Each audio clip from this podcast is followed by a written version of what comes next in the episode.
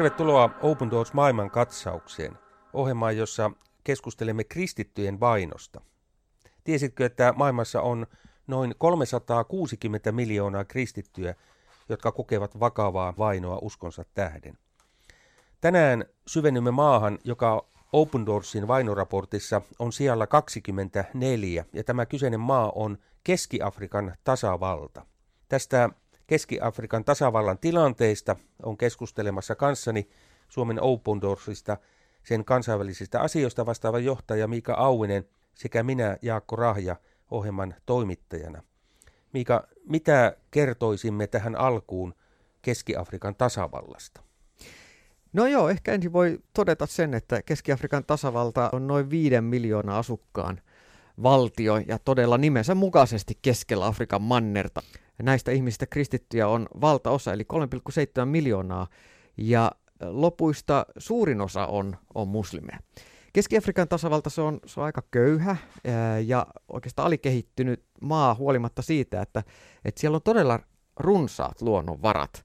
Ja näihin kuuluu muun muassa... Ainakin tima- timantit. Niin, kyllä. Moni tietää, ehkä puhutaan veritimanteista. Nämä tulee nimenomaan tuolta alueelta. Siellä on timantteja, siellä on myös kultaa, on kobolttia, on urania. Näitä aineita, mitä paitsi tarvitaan urania ydinvoimalassa, myös kobolttia ja kultaakin kännyköissä muun muassa näissä meidän kännyköissä, mitä jokaisella meillä tuntuu taskussa löytyvän.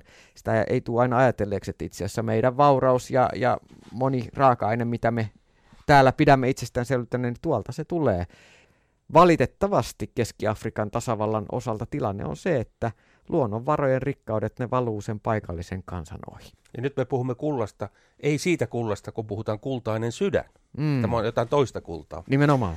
Mutta Keski-Afrikan tasavalta oli vuoteen 1960 saakka Ranskan siirtomaa nimeltä Upankin Sari.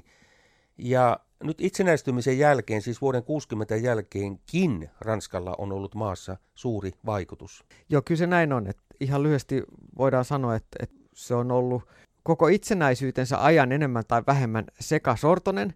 Ja sitten vuoden 2013 sotilasvallan kaappaus käynnisti heimojen välisen sisällissodan Keski-Afrikan tasavallassa, jolloin entinen siirtomaa isäntä Ranska lähetti tuonne 1600 sotilasta. Ja Tämä operaatio oli jo Ranskan seitsemäs sotilainen väliintulo vuoden 1960 itsenäistymisen jälkeen.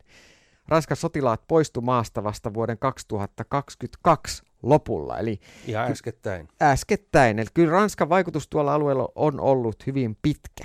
Joo, eli Ranska on ollut maassa pitkään, vaikka maa periaatteessa on ollut itsenäinen. Ranska on siis koittanut ylläpitää jonkinlaista järjestystä maasta – Joo, mutta täytyy sanoa, että täällä on osittain sitten ollut myös negatiivinen vaikutus, koska ikään kuin tämä vanha siirtomaa perinne, samoin kuin eh, aiemmassa me edellisessä ohjelmassa, kun käsiteltiin Burkina Faso, joka myöskin Ranskan siirtomaa, niin tämä, tätä myös nämä islamistiterroristit, jotka käyttää hyväksi. Käyttää hyväksi. Ja tämä, tämä on niinku just tämä haaste tämän, tämän historian osalta. Mutta Ranskan siirtomaajan vaikutusta on, on myös Keski-Afrikan tasavallat, just näin, että siellä on parle français ja, ja tota, sitä tosin lähinnä puhuu tämä niin kuin eliitti, hyvää ranskaa siellä, ja sitten muu kansa Keski-Afrikassa puhuu itse asiassa 80 eri kieltä, eli siellä on kyllä lingvistien paratiisi. Mutta Ranskan merkitystä Keski-Afrikassa on myös se, että, että kristityistä noin puolet on roomalaiskatolisia, eli katolisella kirkolla on Keski-Afrikan tasavallassakin hyvin merkittävä asema. Arveliko oikein, että, että maan sisäiset levottomuudet ja sitten tällainen islamistinen väkivalta koskettavat, voisiko sanoa, ikävällä tavalla kristittyjä?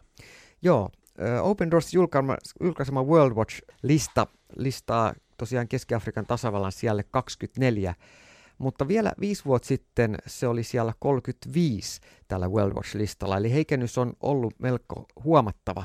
Ja väkivalta kristittyjä kohtaan on lisääntynyt vuosi vuodelta. Mainitsin jo tuossa äsken, että vuodesta 2013 lähtien maassa on ollut käynnissä enemmän tai vähemmän konflikti ja sisällissota koko ajan, ja se on tarkoittanut sitä, että tuhannet kristyt on menettäneet näinä aikoina kotinsa ja myös elantonsa. Ja monet heistä asuu edelleen maan sisäisinä pakolaisina erilaisilla ö, pakolaisleireillä. Ja suuri osa Keski-Afrikan tasavallasta on tänä päivänä eri asestaituneiden militanttiryhmien valloittamana ja sen takia tavallinen väestö kärsii näiden ryhmien tekemistä ihmisoikeusrikkomuksista. Entä kristityt johtajat? No, he on välillä julkisesti arvostellut näitä väkivallan tekoja, minkä takia näitä kristittyjä johtajia on sitten uhkailtu ja seurakuntia ja kirkkoja on ryöstetty ja poltettu. Eli sikäli mikäli kristityt pyrkii toimimaan ihmisoikeuksien ja heikoimmassa asemassa olevien ihmisten puolustajina, niin myös he itse joutuu tuliniilalle. Erityisesti vaarassa onkin seurakuntien pastorit. Eräiden kimppu on hyökätty jopa seurakuntien kokoontumisten Jumalan palvelusten aikana muun muassa, ja monet kirkot on siksi suljettu. Nämä aseistautuneet joukot, ne on järjestäytyneitä rikollisryhmiä, ja myöskin sitten ihan korruptio köyhyydestä johtuen on tehnyt kristittyjen elämästä hyvin vaikeita monilla seuduilla Keski-Afrikan tasavaltaa. Muistan muun muassa jo muutaman vuoden takaa 2018, kuinka, kuinka kaksi pastoria tapettiin tällaisessa islamistien tekemässä iskussa ja, ja Open Doorsin tuki siinäkin niin kuin tälle koko seurakuntayhteisölle, joka oli syvästi traumatisoinut, oli tosi tärkeää. Eli seurakunta, joka toimii aktiivisesti, evankelioi ja myöskin vastustaa tätä väkivaltaa, on heikoilla. Mutta entä, entä sitten yksittäiset kristityt, perheet, isät, äidit, lapset? Kuten tuossa totesin, niin tavallinen kansa elää aika suuressa köyhyydessä Keski-Afrikan tasavallassa ja näin myös monet kristityt perheet. Ja senpä takia joskus vanhemmat jopa joutuu turvautumaan semmoisiin epätoivoisiin tekoihin, että joutuu esimerkiksi antaa tyttärensä avioliittoon niin kuin tämmöisenä vaihtokauppana. Eli jotkut kristityt naiset saatetaan sitten ikään kuin kaupata, jotta saadaan ihan välttämättömiä elämän tarpeita lopulle perheelle. Eli se köyhyys on niin suunnaton. Köyhyys on niin suunnaton. Jotkut kristityt naiset sitten puolestaan tässä tilanteessa suostuu kääntymään islamiin, jäädäkseen henkiin, heidät naitetaan muslimimiehelle. Ja muslimitaustaiset kristityt Keski-Afrikan tasavallassa saattaa joutua oman perheen ja yhteisön vainon kohteeksi. Eli naisten osalta se tarkoittaa, että he joutuu usein just pakkoavioliittoon ja erilleen lapsistaan, jos, jos ovat kristittyjä, että tämä muslimiyhteisö sitten myöskin näkee heidät niin kuin luopioina ja tällä tavalla heidät ikään kuin sitoutetaan takaisin islamiin ja nämä lapset näiltä äideiltä lähetetään sitten moskeijaan ja saatetaan eristää äideistä, että, että he, tämä kristillinen vaikutus ei levittäydy. Et tässä Open Doorsin työn äärellä Keski-Afrikassa kristityillä on hyvin monia haasteita. Aikaisemmin, kun puhuttiin edellisessä ohjelmassa Burkina Fasosta, niin siellä nimenomaan maaseutu oli vaikea kristittyjen kannalta. No entä tämä Keski-Afrikan tasavalta, onko tässä maassa joitakin alueita, joissa kristittyjen elinolosuhteet ovat muita huonommat? No karkeasti ottaen kristityt on kaikkein suurimmassa vaarassa nimenomaan Keski-Afrikan pohjois- ja itäosissa. Niissä valta pitää nimenomaan tämä muslimiväestö.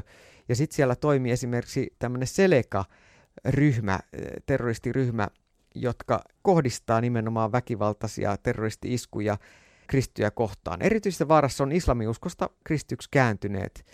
Monia kristittyjen koteja ja yrityksiä on myös näillä alueilla tuhottu järjestelmällisesti. Ja kristittyjä on myös joutunut sitten näiden aseistautuneiden joukkojen taistelujen keskelle. Ja senpä takia moni on sitten päättänyt paeta näiltä alueilta. Mainitsit tuossa äsken Selekan. Tämä Selekaliitto on, on sellainen useam ryhmän muodostama kapinaliike, joka tekee ymmärtääkseni hyvin väkivaltaisia tekoja, jopa kansainvälisiä avustusjärjestöjä kohtaan. Kyllä. Lähes kaikki sen jäsenet ovat muslimeja, eikö näin? Joo, siinä on hyvin vahva tämmöinen islamilainen identiteetti liittyy tähän Selekan toimintaan ja, ja usein kristityt on sen takia heidän kohteena. Mulla on jäänyt pysyvästi mieleen muutaman vuoden takaa pastori, joka joutui Selekan iskun kohteeksi. Hän oli toimittamassa Jumalan palvelusta omassa seurakunnassaan, kun Seleka sissit iski ja ampui kirkkoon useita tällaisia räjähtäviä ammuksia ja, ja siellä kuoli valtava määrä ihmisiä mukaan lukien tämä seurakunnan pastori. Hänen vaimonsa jäi leskeksi ja heille jäi kahdeksan lasta tämän vaimon huollettavaksi. Open Doors tuki muun muassa tätä vaimoa, jotta, jotta hän voisi saada toimeen tulon miehen kuoltua. Ja tämä vaimo muun muassa myi jäätä. Siis hän sai pakastimen, jonka kautta hän pystyi siis, kun maassa on kuuma ja, ja ihmiset kaipaa jäätä, niin Niin siis mikrolainahanke, joista yksi oli tällainen, että saadaan lapsille koulumaksut, niin, niin tämä vaimo pystyi pyörittämään pientä yritystä sillä, että hän myi jäätä, jota, jota pakastimessa toimitettiin, koska hänelle tuli sähköä. Tämä oli siis yksi tapa auttaa leskivaimoa ja mahdollistaa sitten koulunkäyntimaksut kahdeksalle lapselle. Toinen henkilö, joka tulee tässä mieleen, oli pastori Tokono. Hän sai surmassa Exceleka-nimisen ryhmän hyökätessä Gambon kaupunkiin tuolla Keski-Afrikan itäosassa. Ja hänen vaimonsa Veronik lapsine oli lähtenyt kaupungista juuri muutamaa päivää aikaisemmin ja kun Open Doorsin työntekijä nyt vieraili Veronikin luona, leskeksi jäänyt Veronik lähetti terveiset meille. Ja mun mielestä aika koskettua, mitä Veronik sanoo. Hän sanoi, että jatkan palvelutehtävässäni entiseen tapaan, vaikka puolisoni Tokono onkin nyt poissa. Rukoilen, että kaikki valtias Jumala antaisi näille hyökkäille anteeksi, koska he eivät tiedä, mitä tekevät. Rukoilen myös, että Jumala pelastaisi heidät pahalta tieltä. Mua puhuttelee tämä Veronikin niin kuin anteeksi antamuksen henki. Isä, anna anteeksi, sillä he eivät tiedä, mitä he tekevät. Näin kuultiin kerran myöskin Kolkatan ristillä. Hmm. Vapahtajamme rukoili vaineujiensa puolesta. No se johdattaa kysymykseen, mitkä olisivat rukousaiheet Keski-Afrikan tasavallan kristittyjen puolesta tänään? Hmm. No Open Doorsin kautta me todella saadaan olla tukena näille väkivaltaa kokeneille kristityille Keski-Afrikan tasavallassa, ja se tuki todella on äärimmäisen tärkeää. Ensimmäinen asia, johon me kaikki voidaan yhtyä, on, on rukous. Siihen haluan sinuakin haastaa. Ja rukousaiheena juuri se, että tuolla Keski-Afrikassa saisi vallita rauha ja vakaus. Toinen pyyntö on se, että maan kristityt olisi suojassa, varsinkin seurakuntien johtajat, joihin kohdistuu hy- hyvin paljon väkivaltaa. Sitten kolmas rukousaihe on, että kristityt saisivat riittävän toimeentulo ja pystyisivät elättämään perheensä. Tämä köyhyydestä nouseva hätä on suuri. Ja tästä oli esimerkkinä nämä mainitsemasi mikrolainat, jotka noin äkkiseltään tulee mieleen, että no mitä se sellainen apu on, mutta se on todellista apua tuossa köyhyyden tilassa. Näin me jätämme Keski-Afrikan tasavallan ja, ja siellä olevat kristityt rukouksiimme ja Herramme varjeluksiin. Mika, olisiko tässä paikallaan palauttaa lopuksi mieliimme vielä, että kuinka aivan noin käytännössä voi tulla mukaan auttamaan vainottuja kristittyjä nimenomaan Open Doorsin kautta? Mm. Muistisääntönä heitän sellaiset kolme kirjainta kuin RTK, eli rukoile, tue ja sitten K, kerro eteenpäin. Eli rukoile, toimi ja kerro eteenpäin. Toimiminen voi olla omien lahjojen käyttämistä vapaaehtoisena Open Doorsin työn äärellä Suomessa tai maailmalla. Se voi olla myös taloudellista tukea, ja sitten voit myös kutsua Open Doorsin puhujan seurakuntaasi. Lisätietoja Open Doorsin työstä löydät myöskin osoitteesta opendoors.fi, mistä voit myös tilata ilmaisen Open Doorsin lehden. Kiitoksia. Tämä oli tämänkertainen Open Doors maailman katsaus. Kiitos sinulle kuulija, että olit seuranamme – Viikon päästä aivan samaan aikaan ja samalla radiokanavalla Open Doors maailman katsaus. Mutta aivan lopuksi vielä meille sana raamatusta. Ilmestyskirjan ensimmäistä luvusta. Älä pelkää. Minä olen ensimmäinen ja viimeinen, iäti elävä. Minä olin kuollut, mutta nyt minä elän. Elän aina ja ikuisesti. Minulla on kuoleman ja Tuonelan avaimet.